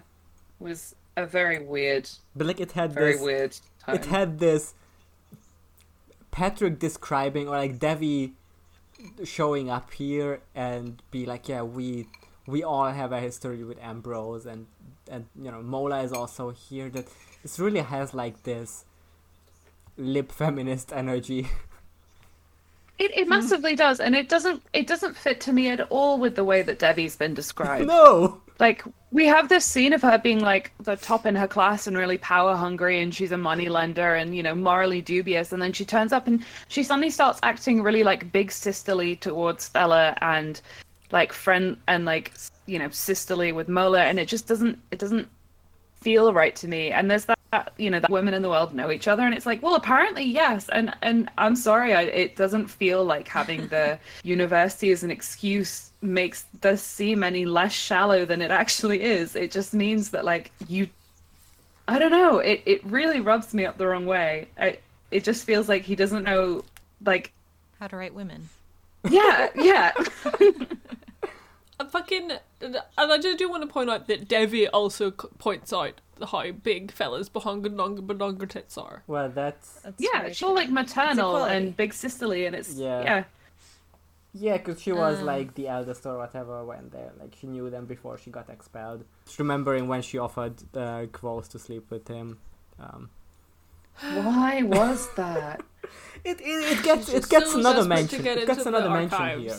Like Okay, because they're talking, and I'm not looking at the book. This is just going purely off of memory. Like it's coming back to me in nauseous waves about how like they're like, oh well, Kvothe, like, you know, Devi has your blood. You're having maleficence done against you. Like, can you think of any reason why Devi would be mad at you? And Kvothe is like, well, um, she, well, actually, now you mention it, like she did offer to to sleep with me. And Will and Sam are like, oh my god, what did you do? And Kvothe is like, well, I just kind of ignored it. And they're like, oh, oh my god! And like, it's implied as a reason that Devi might be mad at him for like not sleeping with. He's a 15 year old! yeah. He's a 15 year old. I don't get why she offered it in the first place, other than the fact that this book was written by Patrick. And it, it just, it's just, it's nothing to do with her character. Why would she offer that? Why is she upping Well- her bargaining when he's already saying no? Like he's not expressing. Yeah, I like think- Patrick's, I guess, reasons are that she's so desperate to get into the archives. I think Oh, he was trying to say like uh th- uh, like how desperate was she to get into the archives and then he Yeah. said he said that to like explain how desperate she was rather than like that would be why she was mad at him. Okay, that makes more sense. But then the reaction was like it seemed to me it almost felt like and you didn't accept yeah, which bothered me a lot. yeah. Yeah. He is he is very much fifteen. Um, I I just it's just that I think Patrick the way he's a Joss Whedon guy, right? It, it keeps coming back to this. Like he must be incredibly proud, and I think this is I've seen this on because one of the I think the top Goodreads like often asked question about either this book or the name of the whale. I think it was this one. Was um, why is Patrick so bad at writing women? And then a lot of the answers were no. What? A lot of the answers to that were like, what are you talking about? He came up with so many interesting and different women characters like Devi. and yeah, some of them have and- A cups, some of them have B cups, some of them have C But it feels like It's so diverse. it feels like Pat Patrick like prides himself with coming up with different women characters. But that all that all gets undone when they have a scene where we're like, "Yep, we were done dirty by the same guy." Like, no. Yeah. Or like they all just know each other, and it's just like okay, uh, it, that's just weird. I remember Like- someone mentioned that like uh Alien was meant to have like a male protagonist, so they wrote yeah, the whole remember that. movie. Yeah. yeah. They, I've heard this. and then they just switched it to a woman at the last second, and it's like, there you go. Just stop trying to like gender them so much, and you might actually write a good character. Yeah, it just bothers me that like all of them like had you know at least had like interest in going out with Ambrose in the first place. Like, Well, I mean, he's rich as fuck. I'm just yeah. realizing get it. he's not good at writing uh, like male side characters either, so I guess it would just I not mean, he's- work. Yeah. I think, but I think that's I think that's kind of like the that's kind of like I think there's a difference between him trying on purpose to write diverse, interesting women characters and failing spectacularly. But I think those I think the women characters are like really showy in a way, right? Like he tries to Devi is very much a character he he's writing to show off that it's like this loan shark, but she is like kind of cool. But ah, you don't know if she's gonna break evil or not. Uh oh, maybe she is evil. Nah, just kidding. Right? he does he does this. Yeah, whereas was- the male character, the male side characters, he he's bad at writing. Is just doesn't put any effort into them. Like I think there's a difference between like trying to like the the like show off uh, the women characters versus the like nothing male characters, and they're both Yeah, and I think that's true because I think Master Elodin is also a, a side show off character. I just having every woman in this book know each other and then kind of trying to lamely excuse it doesn't And it's supposed to be a girl boss moment, or it's supposed to be a, it's supposed to be a feminist moment of oh, you It's- don't think women talk within each other, gotcha, like right, like it's supposed to be this, this this yeah. this moment of uh, It's- just today, like this post went viral on Twitter of like someone posting a clip from the She-Hulk show. Oh my god Did you see that? Where it's like she talks Yeah. about how every day microaggressions are being done against me when I'm being catcalled and when I'm being this and that. the Hulk so... sits his green ass down and listens Exactly right, and everyone is like, yeah, there's gonna be, or, or the the post was like, this is gonna be the first time a lot of boys will hear that women have these this perspective, and this feels very much like that. Like it's the same. Um, yeah, a- actually, women have this perspective on things you never considered. Like you think if you're like just like being shitty on dates that has no consequences, but actually, you know, I can fight back. It fucking sucks. I know we keep comparing things to Marvel and Joss Whedon, but it is like that fucking thing in and I didn't watch the movie, but there's that thing the like scene in Infinity War or whatever the fuck it was called, where all the women are like arrive in one shot together. Oh yeah. And it's like, whoa. It just feels like that. And how it- many women there are. There's so many now.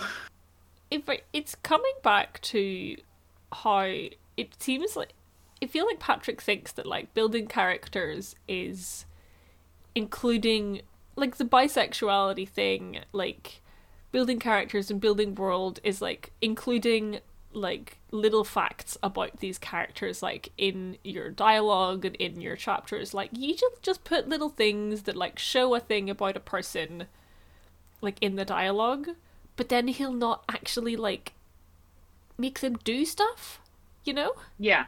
like he includes like a little offhanded mention of like the bisexual people exist but then like they don't affect the story in any way or like i don't Mhm. know like Yeah, he'll just they're do just little bits of world building that just exist for the sake of it and don't matter Yeah. Totally. which feels like why we don't know anything about sim because like he does all this stuff but it never really matters and, like in these chapters finally the fact that he's into alchemy matters because he makes Kvothe a special hand potion to keep his little hands safe from fire Yeah, but like, does it actually matter? Like, I does it matter on like any deeper level?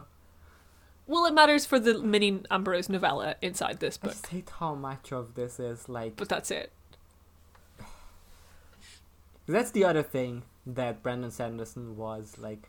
in his Goodreads review was like praising about Patrick is that he came up with such an intricate and interesting magic system that's like a part you know part science part like fairy tale magic and part like pseudoscience or part like psychology or whatever like all these different things but it the the flip side of that is that Patrick is so so enamored with his own inventions in with his own like with the technical aspects of his or the gadgety aspects of his world building I guess that so much of this was focused on gadgets in a way that is so uninteresting to read about. I mean, honestly, I kind of dig the gadgety bits. Like, I, I enjoy the arrow catch bits. I enjoy whenever Sim is trying to explain alchemy, which, by the way, doesn't make any fucking sense, which bothers me. But like, I still enjoyed that mainly because like they're not no women are involved. Um, I mean, the, the But, arrow like- catch is cool, but like, what the fuck is a gram? yeah, it, Did Like, I think the gram is the As- worst because the arrow catch is like something where you can like, okay, I know arrows, right? I would hate if an arrow would fucking pierce me, pierce my lung. I w- would be cool to have a magical device that repels guns being shot at me. The gram is like a magical device that averts a magic that al- Patrick also came up with. Like, right? Like it's, it's just nothing for it's me a, to it's a relate little to. protection amulet. Like a I think I protection just- against I your just own found it- I think I just found the gram thing funny because it, it just hits this kind of like uh, slang for drugs. And so whenever he's just there, like, I could feel my gram up against my arm, and like his his professor's quizzing him on it, and I'm just there like, damn. Yeah, you got to be careful, man. Folks, I want to end the podcast. Yeah. Okay.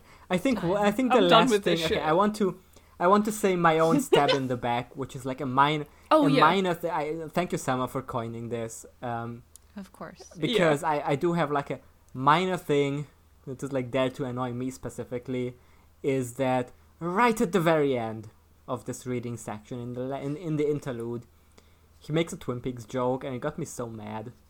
Like what? I yeah, one of the Whoa. One of the skimming it. customers says that, and then there's a pause, was a damn fine pie.